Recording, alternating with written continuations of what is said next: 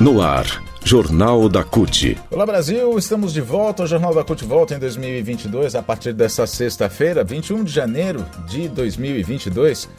Os assuntos que você confere nessa edição são os seguintes: contrariando a lei Santander, Banco Santander quer abrir agências neste sábado. Médicos protestam por melhores condições de trabalho em São Paulo.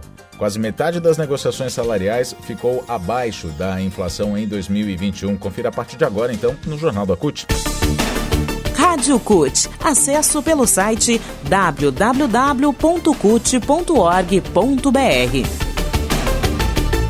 Nós começamos essa edição falando sobre a categoria médica que vem reivindicando novas contratações de profissionais para as unidades básicas de saúde, as UBSs, sobrecarregadas com a nova onda de casos da Covid-19 que explodiram após a nova variante Omicron chegar ao Brasil. Em São Paulo, cerca de 100 médicos participaram na quarta-feira, dia 19, de um protesto organizado pelo Sindicato dos Médicos de São Paulo, SIMESP, em frente à Prefeitura da capital paulista. Entre os médicos, centenas de profissionais estão se afastando do trabalho por contaminação pela Omicron ou pelo vírus H3N2, a nova variante que causa gripe influenza. Só em janeiro deste ano, 3 mil médicos precisaram se afastar do trabalho. Aqueles que sobraram estão atendendo um número cada vez maior de pacientes. Só para se ter uma ideia, há médicos atendendo até oito pacientes por hora. Eles deveriam atender até quatro pessoas por hora, ou seja, uma consulta de 15 minutos, né? o que ainda é pouco tempo considerado pelos profissionais. Então, eles estão fazendo oito consultas por hora, uma média de sete minutos e meio a cada consulta. Ainda em São Paulo, uma greve estava programada para ter início na quarta-feira, né? reivindicando, reivindicando, a gente repete, mais contratações, né? contratações de mais profissionais para poder suprir a demanda. Mas essa greve foi proibida por liminar da Justiça. O Sindicato dos Médicos de São Paulo vai se reunir novamente com o secretário municipal de saúde, Edson Aparecido dos Santos, em 27 de janeiro, no dia 27. E já existe a possibilidade, inclusive, de uma greve da categoria acontecer no dia seguinte, caso as reivindicações não sejam atendidas. A gente está falando sobre um protesto de São Paulo, mas a situação das contratações de médicos, ela é, se espalha por todo o Brasil. A variante Omicron tem aumentado o número de casos e os números, números de profissionais, não só de médicos, como de outros profissionais da saúde também, está é, tá diminuindo justamente por é, ter contaminação entre os próprios profissionais. Mundo do Trabalho. Fala sobre negociação salarial. No ano passado, 47,7% das negociações salariais do setor privado ficaram abaixo da inflação, quase metade dessas negociações. Só 15,8% ficaram acima, 36,6% empataram e as demais ficaram abaixo da alta inflacionária. Esse levantamento foi realizado pelo DIES, o Departamento Intersindical de Estatística e Estudos Socioeconômicos. A inflação medida pelo Índice Nacional de Preços ao Consumidor, o INPC, fechou 2021 com uma alta de 10,16%, segundo o IBGE. É o pior resultado registrado em quatro anos, desde que o DIEESE começou, lá em 2018, a avaliar as negociações inseridas na base de dados do mediador do Ministério do Trabalho. De acordo com a reportagem, uma reportagem publicada no jornal o Estado de São Paulo, o reajuste médio de 16.300 negociações em todo o país, concluídas e inseridas até o dia 6 de janeiro na base, ficou em 0,86% abaixo da inflação. Entre 1996 e 2002, 40% das negociações perdiam para a inflação. Em 2003, com a inflação em alta, 58% das negociações ficaram abaixo do INPC.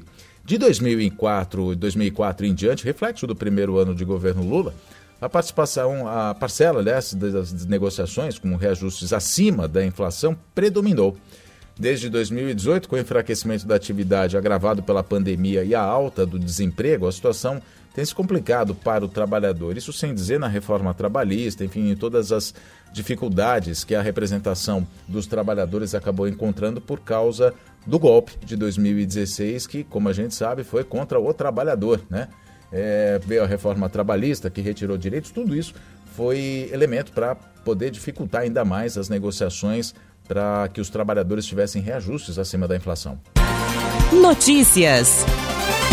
E o Banco Santander decidiu abrir suas 3 mil agências em todo o Brasil amanhã, sábado, dia 22, das 10 às 2 horas da tarde, sem qualquer negociação com a representação sindical dos trabalhadores. A gente vai falar por quê daqui a pouquinho.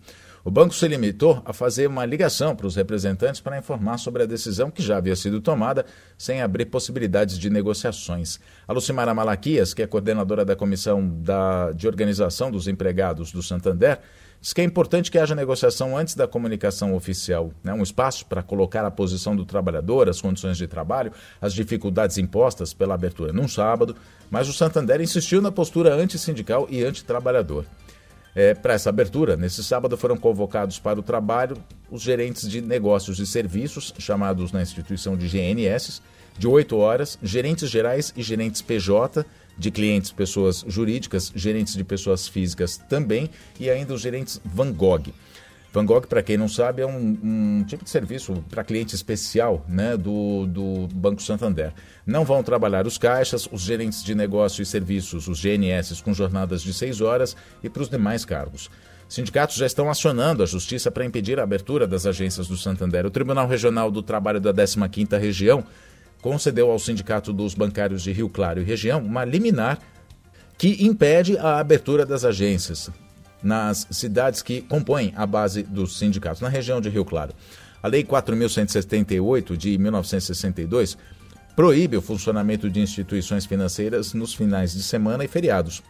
O trabalho nestes dias somente é permitido com a realização de acordos coletivos com os sindicatos, justamente aquilo que o Santander não fez. Na sentença né, das, dessa liminar na região de Rio Claro, o juiz observou que não há razões de fato ou de direito que justifiquem a medida, a abertura das agências no sábado, sem a participação do Sindicato dos Trabalhadores. O banco negou o pagamento, inclusive, de hora extra para essa jornada deste sábado, alegando dificuldades sistêmicas para fazer isso. Os bancários que trabalharem, então, vão ter direito a folgar uma hora e meia para cada hora trabalhada. Essa compensação vai se dar na semana seguinte e não nos seis meses praticados por meio da política interna de compensação de horas, que não foi negociada com o movimento sindical. E agora a gente fala por que, que o Santander quer abrir. Né? O banco está alegando que a inadimplência dos clientes está alta e numa crescente, o que tem levado muitos clientes a serem negativados e, por conta disso, ficarem sem crédito no mercado, no momento crítico de desemprego agravado pela crise econômica e sanitária do país, fazer uma espécie de feirão de negociação de dívidas. Né? Só que para a Lucimar, a coordenadora da Comissão dos Empregados do, do Santander, a Lucimar Malaquias, não adianta o banco fazer marketing para tentar se mostrar como bonzinho, como uma instituição preocupada com o endividamento do brasileiro e, na prática, contribuir para a situação de crise econômica e financeira do país. Ela diz o seguinte: se o banco quer reduzir a inadimplência e a pobreza no país, deve gerar empregos e parar as demissões deve reduzir juros e tarifas, interromper a terceirização, deixar de apoiar projetos de leis que retiram direitos e reduzem a massa salarial da população, além de incentivar o crédito para pequenas e médias empresas e oferecer crédito responsável para os clientes. E assim a gente termina mais uma edição do Jornal da CUT. A todos um bom fim de semana. Nós nos falamos na próxima edição, a partir da segunda-feira que vem. Até lá!